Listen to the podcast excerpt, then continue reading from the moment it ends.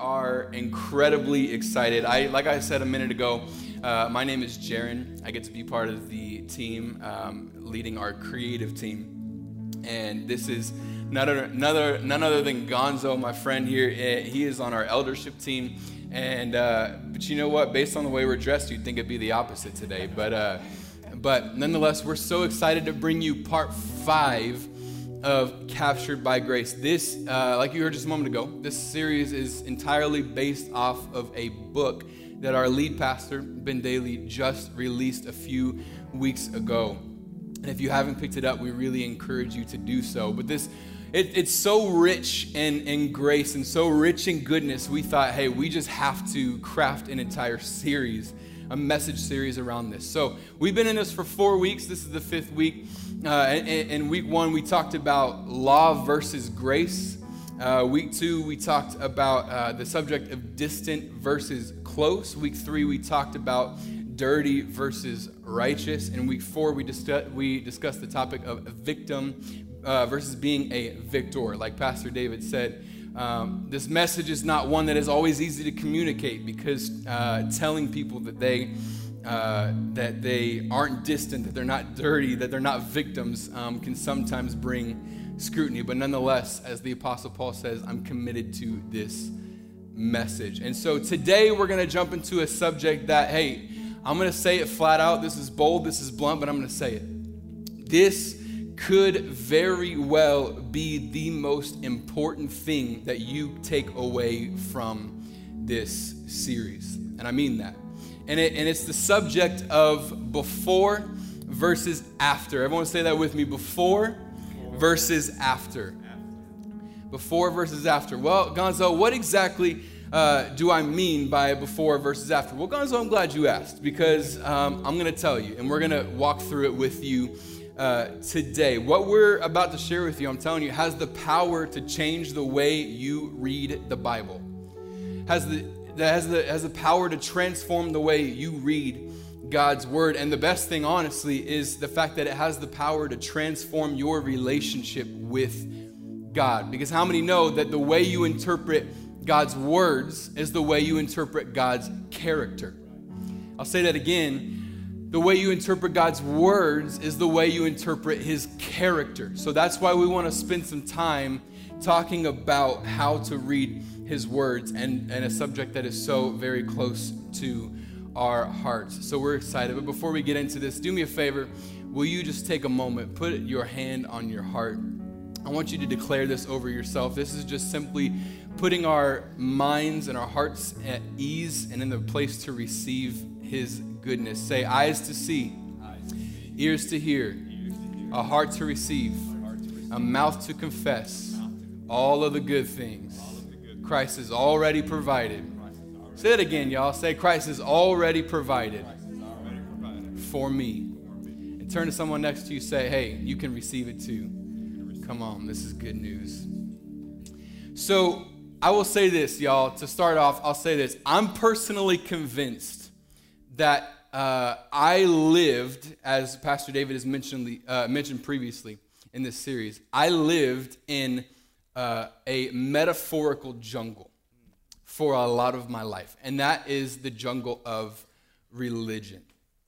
And I lived in a jungle fighting uh, a war that I thought I had to fight, but I found out very quickly that it was a war that only existed in my mind, and it was a war against an enemy that I've both feared and distrusted.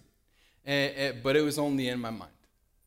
It was only in my mind. And, and, and that I failed, and the reason I stayed in that for so long is because I failed to understand a principal concept of Scripture, what we're going to talk about today, and that is the covenants. Everyone say that, the covenants. You got to understand, just to lay some historical uh, framework and foundation for today.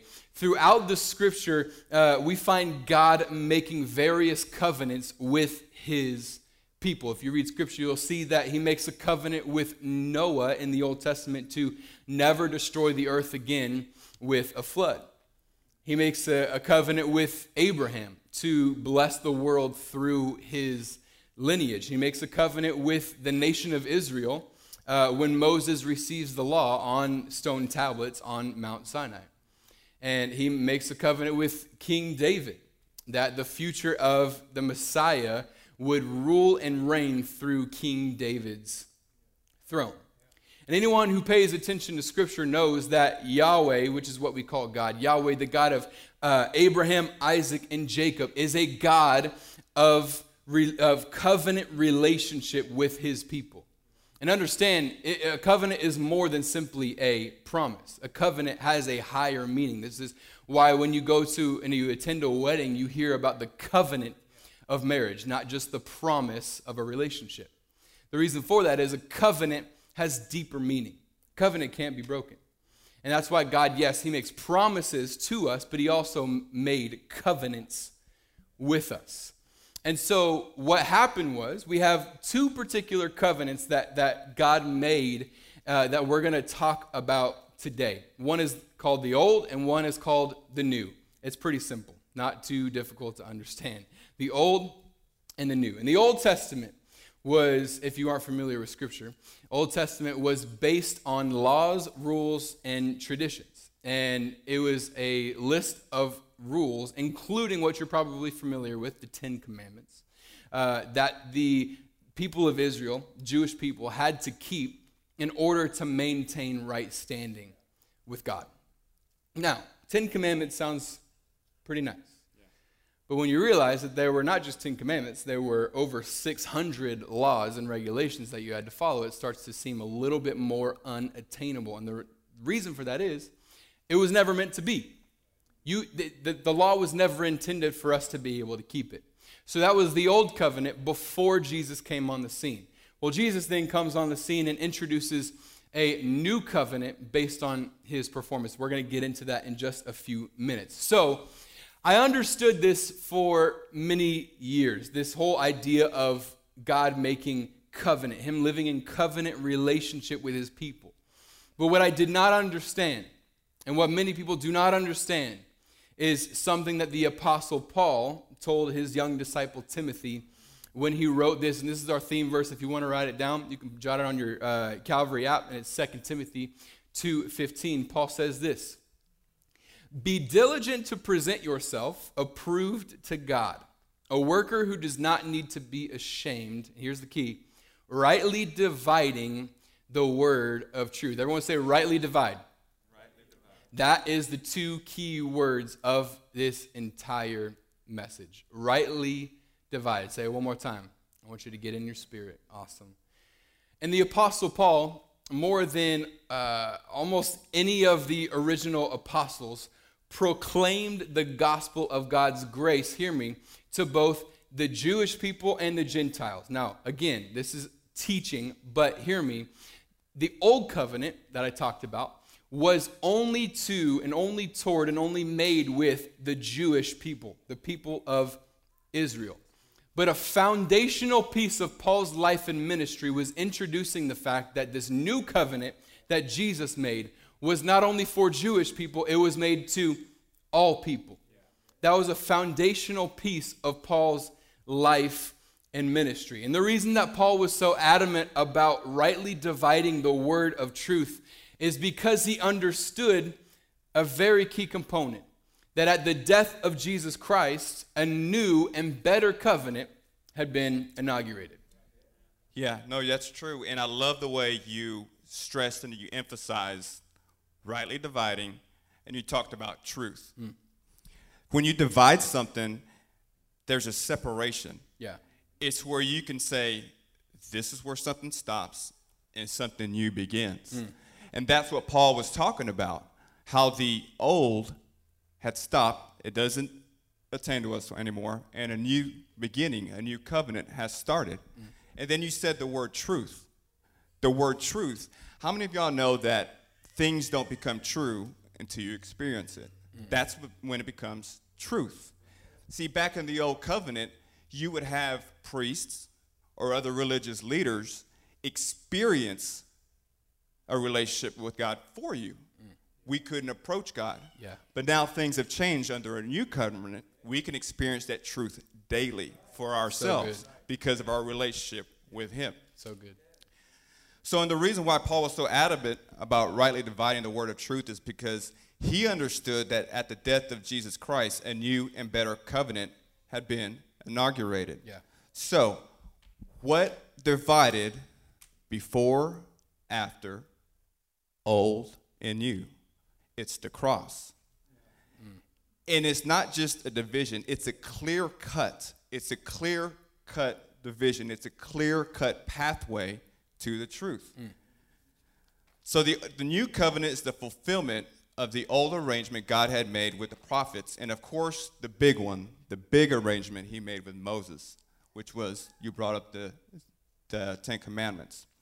So let's look at uh, 2 Corinthians chapter 3, verse 6. He, talking about God, has made us competent as ministers of a new covenant, not of the letter, Come on. but of the Spirit. For the letter kills, but the Spirit gives life. So good. Now, think with me for a moment. Paul contrasts a former covenant that he describes as being of the letter with the new covenant that he describes as being of the Spirit. And I love that he throws the word competent in there if you read that. Competent means you're qualified. So, what he's saying is the letter of man, the old, it doesn't qualify you, mm. it doesn't make you competent. But So the good. new, the new spirit, the spirit of God, So that's good. what qualifies you. That's what makes you competent. So good. And you can give God some praise for that. And so while Jesus made a new covenant with all people, some of the first century Christians and even some of the early apostles and some of the early disciples, Yeah. what they would try to do is they would try to mix and match and mix a little bit of the old with a little bit of the new. Right. They were double dipping. Okay? They take a little bit I of this. that. Double dip. Yeah, and they take a little bit of the new and they would mix it. But Paul was adamant that's like, hey, they don't mix. Yeah. That's not going to work. Right. We need to rightly divide what was true between the way things were before the cross Mm. and the way things were, were after the cross. That, that's so key, Gonzo. And I love that you brought that up because you got to understand in Paul's day, the people who were making up the early church were largely Jews. Jews who had lived under the law, Jews who had spent their time uh, with their relationship with God solely factored on their performance. And so, what was happening in these early churches and the letters that you read in the New Testament was these Jews were, like you said, flip flopping back because they felt like, okay, they embraced the way of Jesus, they embraced the life of Jesus, but they still felt like they had to go back to rules and regulations and traditions. And, and unfortunately, that wasn't just thi- that, that, that wasn't just 2,000 years ago. It still happens today. And what happens is that millions, if not billions, of professing Christians, they don't understand how to rightly divide. Again, say that with me rightly divide between the old covenant and the new covenant. So they read scripture. This is billions of Christians across the world. Read scripture and don't know how to identify what's old covenant and what's new covenant. Now you may be saying, okay, so am I just not supposed to read the Old Testament? No, that's not what I'm saying. Because scripture says that all of scripture is used for our benefit. But you got to hear me this morning. When I read the Old Testament, I read it in its proper context because I understand, and this is what's so key, how to rightly divide between the letter of the law, like Paul says, and the life giving spirit. And so, what happens is so many people are doing this and they're trying to live this new covenant life while at the same time being burdened by what scripture calls an old covenant yoke of bondage. They're living under a yoke of, of, of bondage and, and rules and regulations and rituals, including the Ten Commandments, by the way, that were, by the way, all fulfilled in Jesus and no, no, and no longer applying. We're going to talk more about that in just, just a moment. And you got to hear me this morning. Only when we rightly divide this word of truth will we begin to see that yoke come off of our shoulders. This is important this morning, y'all. If you're feeling a heavy yoke, can I encourage you that only when you rightly divide this word of truth will you begin to see that heavy yoke come off your shoulders. And at the same time, as well as the bondage of sin and guilt and shame and condemnation. Yeah. Yeah, no, I love that you say that. Dividing. and not mixing. Um, I think it was back in 2010. Do y'all remember that uh, real big oil spill they had in the Gulf of Mexico? I think it was was it, um, the Deepwater Horizon. Yeah. There's that movie out too. It's pretty good too. I think Mark Wahlberg's in it. Come on. It's good. He's one of my favorite actors. But uh, but anyway, um, if you look at that movie, um, or even in the news, or look up old articles, you can see the oil just sitting on the water during the cleanup, and that's because oil and water they can't mix. Mm. It's impossible. The molecules of water they actually push away or they repel the molecules of oil. Mm. And that's how it is with the old covenant and the new covenant. The molecules of the new covenant, they actually So repel. They actually push away the So old good. the old you. So the good. old you. Absolutely. I- I- That's so key to understand because you have, like, the, the two don't mix. Just like, it's a word, Gonzo. Just like oil and water, the new covenant and the old covenant don't mix. And we're going to get more into that in just a moment. I'm trying to get too preachy before we get into our content today. But hey, so, so what we want to do with that understood, with that framework and that historical context understood, we want to uh, share with you four key takeaways that honestly, I'm going to be real with you. It might mess with your mind a little bit. It might mess you up for a while. But I promise, as you embrace these truths, it's going to uh, uh, minister to your heart and empower you to live this new covenant life of love like you have never lived it before. Does that sound like a good thing to anybody in this room? I need some help this morning, y'all. I'm feeling, I'm feeling right preachy. I'm feeling churchy this morning. So, four key takeaways. Number one, Gonzo, tell us what it is. Okay. This one was a big one. Yeah. Yeah, when Jaron sent me the notes, I was like, man, I think there's a typo. There's something wrong with this. But when I read it, it, it made sense to me. So, um, what some of Jesus' words were said, they don't apply to us. They don't apply to us. That's number one. That's number Some one. Some of Jesus' words do do not, not apply. apply for us. So when I when I uh, when I say that some of Christ's words don't apply to us, I'm not suggesting that anything Christ said was wrong or unimportant. On the contrary, I'm saying that his words are so important and that we need to pay such careful attention to his words that we don't redefine them Yeah. to apply things that no longer pertain to us. So good. And I'm actually, be honest, I'm thankful that some of the things he said don't apply to me. Very true. You know, you can be thankful for some of those Very things. Very true. So, now remember that the cross changed everything. Yeah. And when you read the red letters in the gospel stories of Jesus' life, the vast majority of them were spoken before the cross. Wow.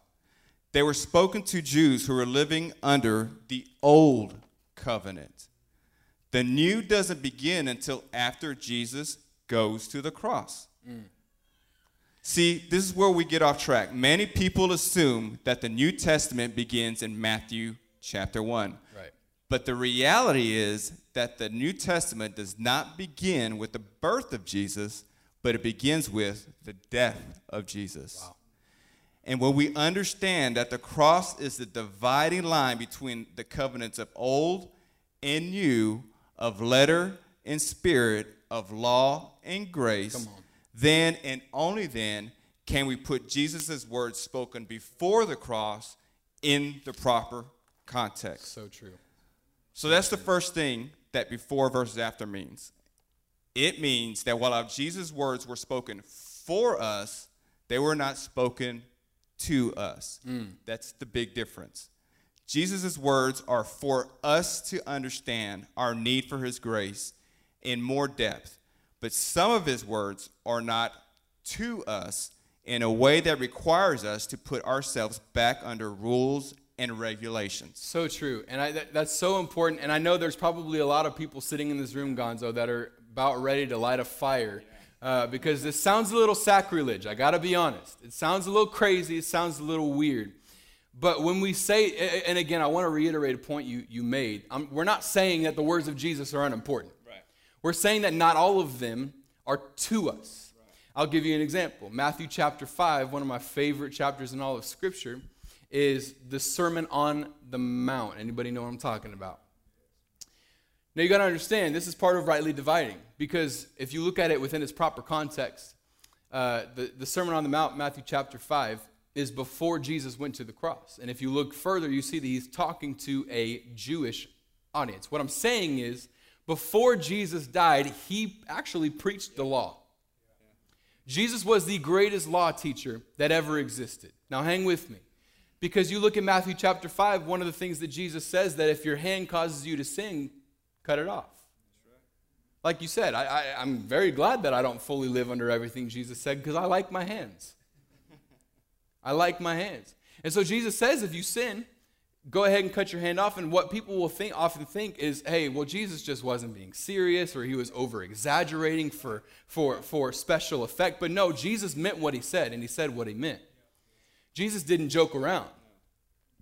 What Jesus was doing and what Jesus often did before he died on the cross and inaugurated this new covenant was he preached the law to the Jews to to, to illustrate to them how badly they needed what he was getting ready to give them. You're hearing me this morning. Because what happened was a lot of these Jews, and uh, uh, quite frankly, a lot of the Jewish teachers of the law, tried to water down the law to try and make it attainable. But when that happens, the law loses its effect because the law was never meant to be attainable. So Jesus comes on the scene from Matthew to, to, to, from Matthew chapter 1 to the time he dies in scripture and he basically what he's doing is he's re-elevating the bar that the Pharisees had tried to lower. So when you read scriptures like, hey, if your sin or if your hand causes you to sin, cut it off. No, Jesus is not telling you to do that, nor is he exaggerating. That was the importance, that was the standard of the law that they were supposed to be living under. So Jesus comes on the scene and re elevates it to point them to how badly they needed his grace.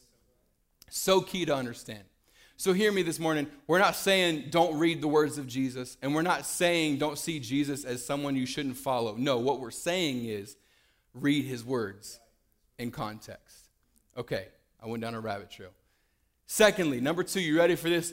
Before versus after means this the law of Moses is now obsolete. Yeah. If you're writing notes, go ahead and write that down. Write it in your Calvary app. I see some faces looking at me like I'm crazy, but I'm going to explain this to you. The law of Moses is now obsolete. And can I tell you that includes, you ready for this? Don't get the pitchforks out. That includes the Ten Commandments. That includes the Ten Commandments. Hear me. The law of Moses is now obsolete. And it's not obsolete because God changed his mind and decided he didn't like his original rules. It's not like God decided to soften his demands, Gonzo. It's not like he just decided that he didn't want to put that on us any longer. It's obsolete because it's been, hear me, replaced by something new and something better. Now, we got a lot of generations in this room. I see some students who are Gen Z. I see some uh, saints who are in a different generation. We got all sorts of, we're a diverse church. And so I want to give this example. You don't have to do it, but if I asked you uh, to raise your hand if you remember eight track tapes, some hands would go up. Not a whole lot, but some. I'm barely on that, like, I'm, I'm barely there. I barely remember eight track tapes. That's how young I am. Okay, but then if I asked you to raise your hand if you remember uh, cassette tapes, a few more hands would go up. That's more my time. Furthermore, if I asked you to raise your hand if you remember, uh, I see some kids being like, hey, cassettes, what is that? Uh, if I asked you to, to, to, raise your hand if you remember CDs, a lot more hands would go up because there's still some existing today. And hear me, when, when, when I say that these technologies are obsolete, I'm not being disrespectful to those technologies.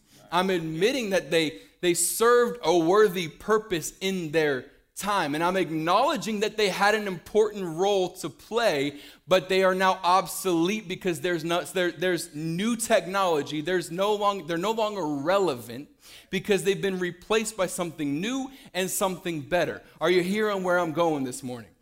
Some people like to, to, to uh, they like to be taken aback when I say that God's law covenant, the law of Moses, is uh, obsolete. They're a little taken back, like I'm being disrespectful, but it, and, it, and it might sound disrespectful, sure.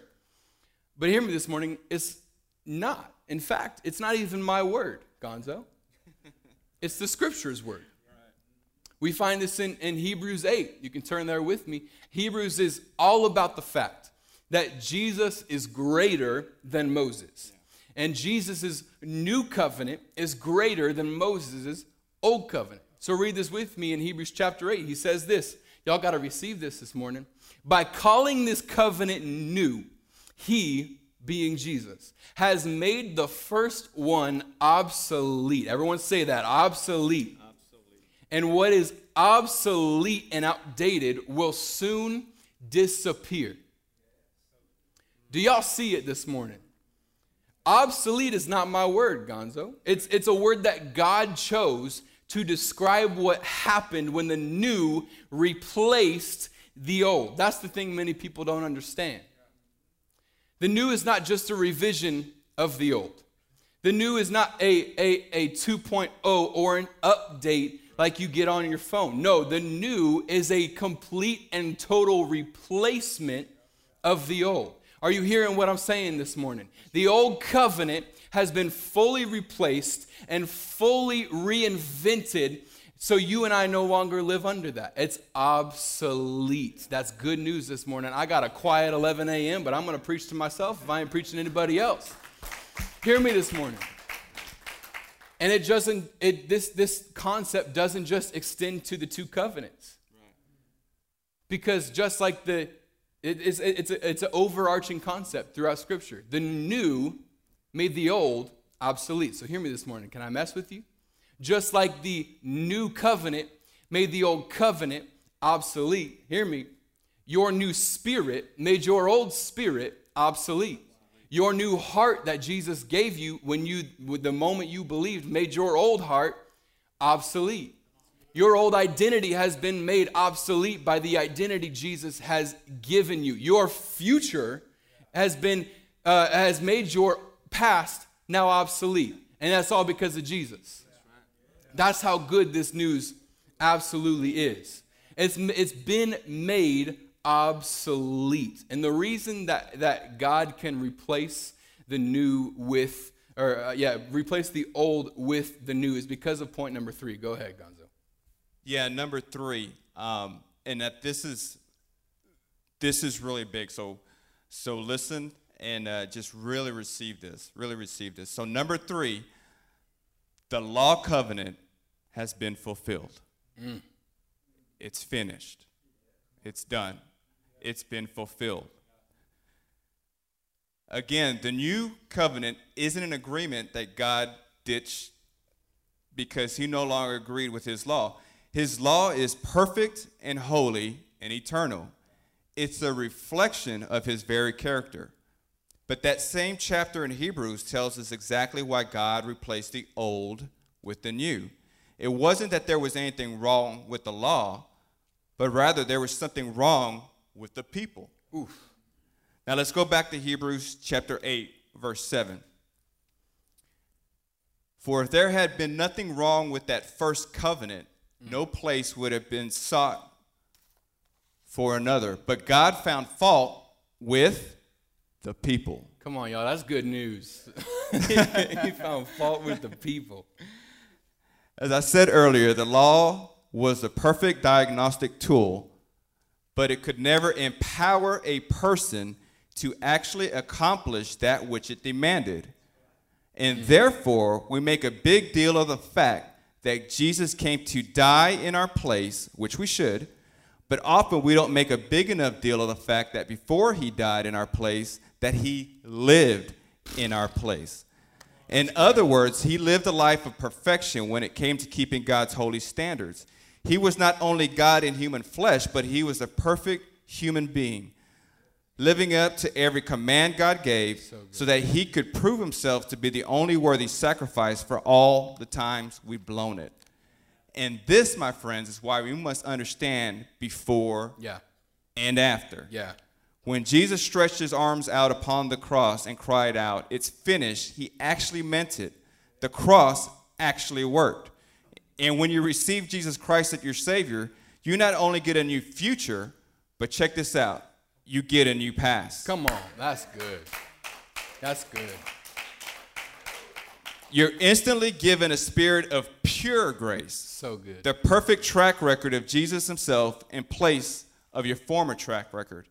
And his perfect track record is now your perfect track record, which means that God's able to let go of all judgment, that your sins, and embrace yourself with a second thought.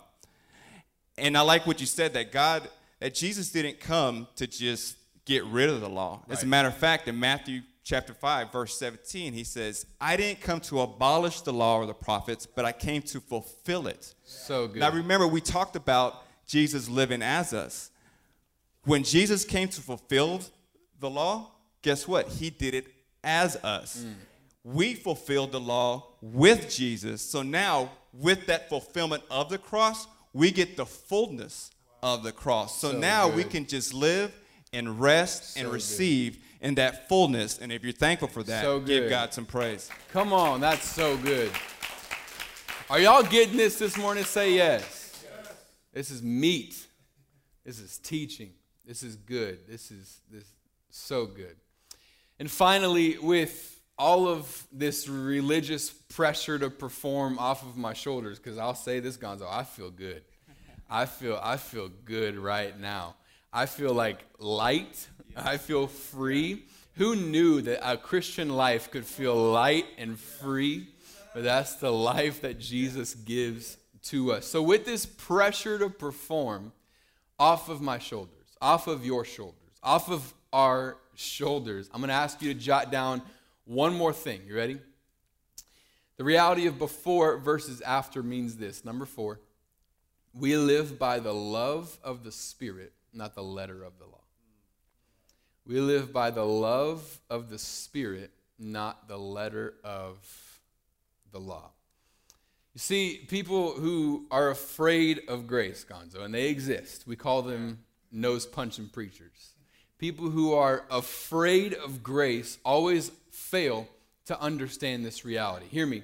Living under grace is not what leads to more sin in your life. You need to write that down. You need to remember that because it's you need to have it in your back pocket because likely the thought is going to come up in your mind in your grace walk that hey, maybe this is just leading to more sin.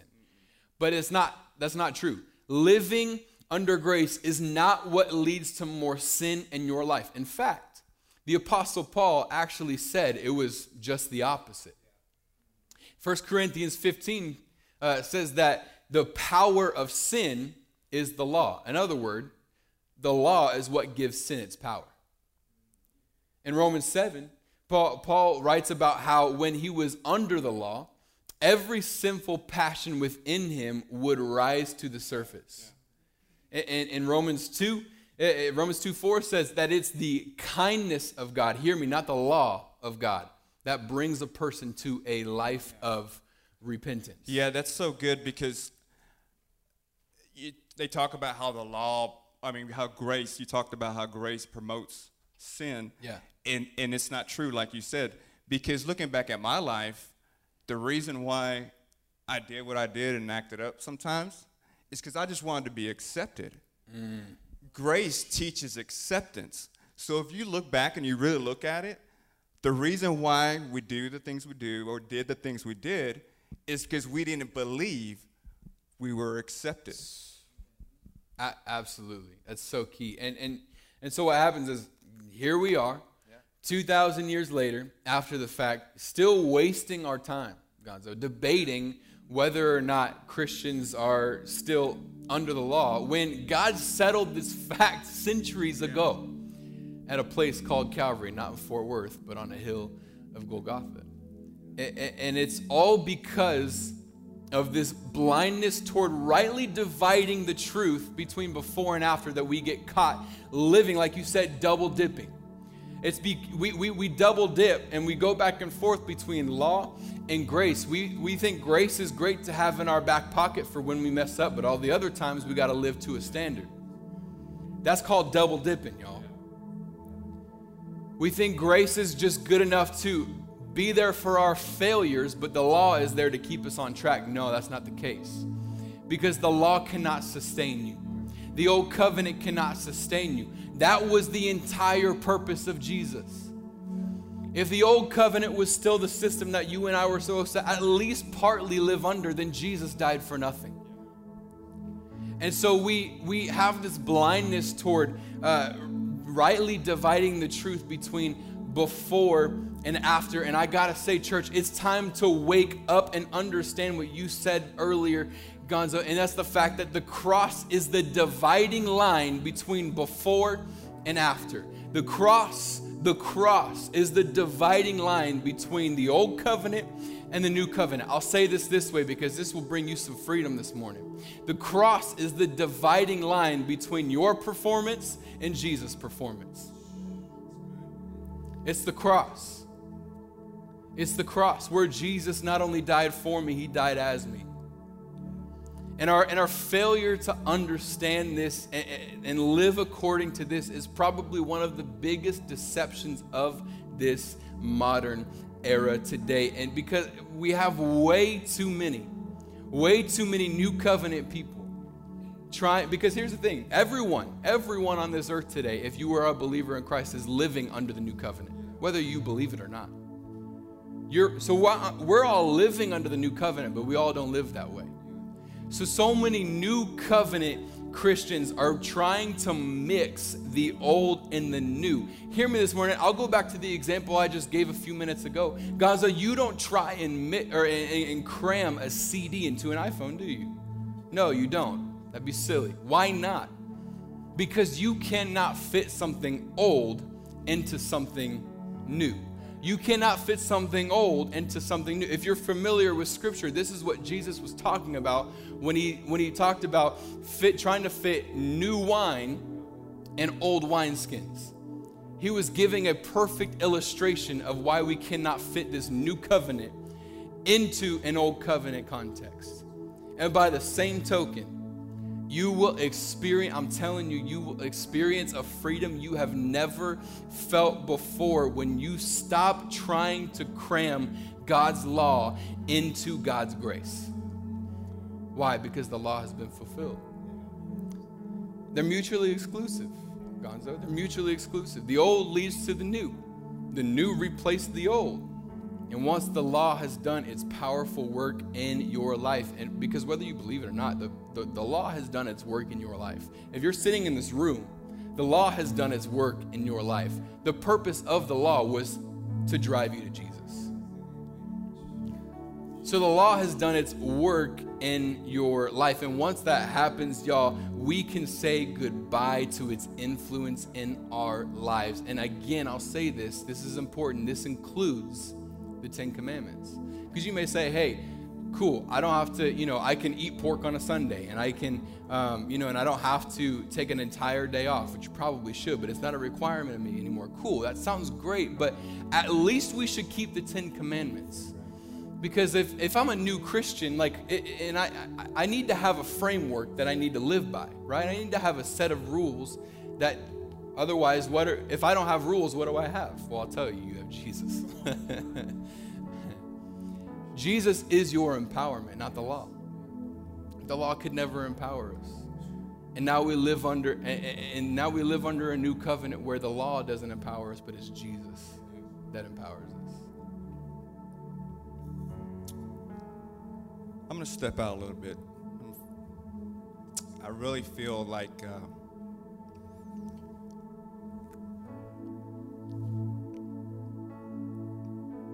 there's someone here today that's okay with after, but you're still struggling with before.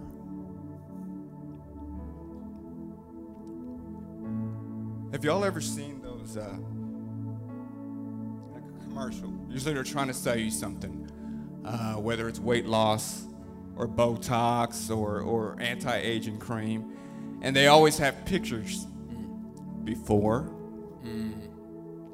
and after. And it's always the before picture that we don't like to see. Yeah. We immediately turn our attention towards the after.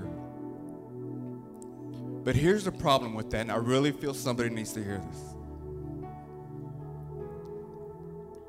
The problem with that is in that picture, there's still traces of before. Mm. When we're talking about before and after, there's no traces of before. Come on. If you knew my story, it'd blow your mind. Because there's no traces of before.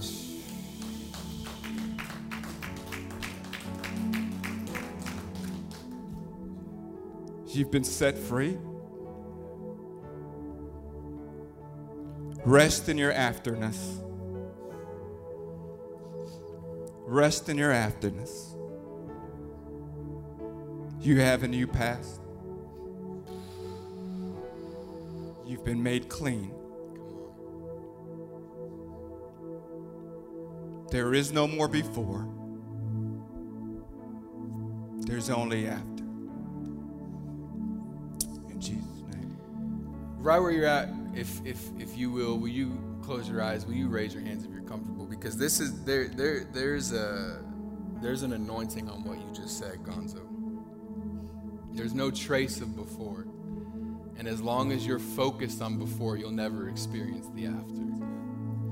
So I want to declare some things over you this morning, wherever you're at in life, wherever situation you're facing, wherever, whatever your experience is, this is for you.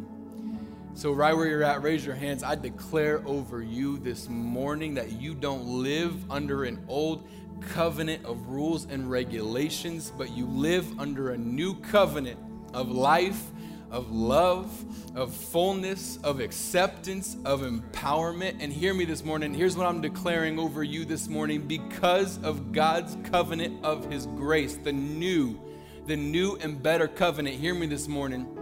You are an overcomer in every situation. I declare over you that you are not a slave to sin, but you are free in Jesus. I declare that depression has no hold on you, that things are working out for your favor and for your good. I declare that you don't have to work for God's acceptance, but you receive it as a free gift. I declare that you are a son and a daughter in the house of God, not a servant in his field. I declare that you are uh, divinely qualified for positions, for places, and for seats that are beyond what you could ever dream because of this new covenant. I declare that life does not have a hold over you, but you are a winner in every single circumstance. You need to receive this this morning. Things don't happen to you, things happen for you. I declare that you are called, I declare that you are equipped, and you are empowered to live this life of Christ. And finally, I declare that you are free from the bondage of that old covenant, and Jesus now lives his life through you. If you receive that this morning, will you put your hands together? Will you give Jesus a praise that you haven't given him in months? Because this is something that will change your life.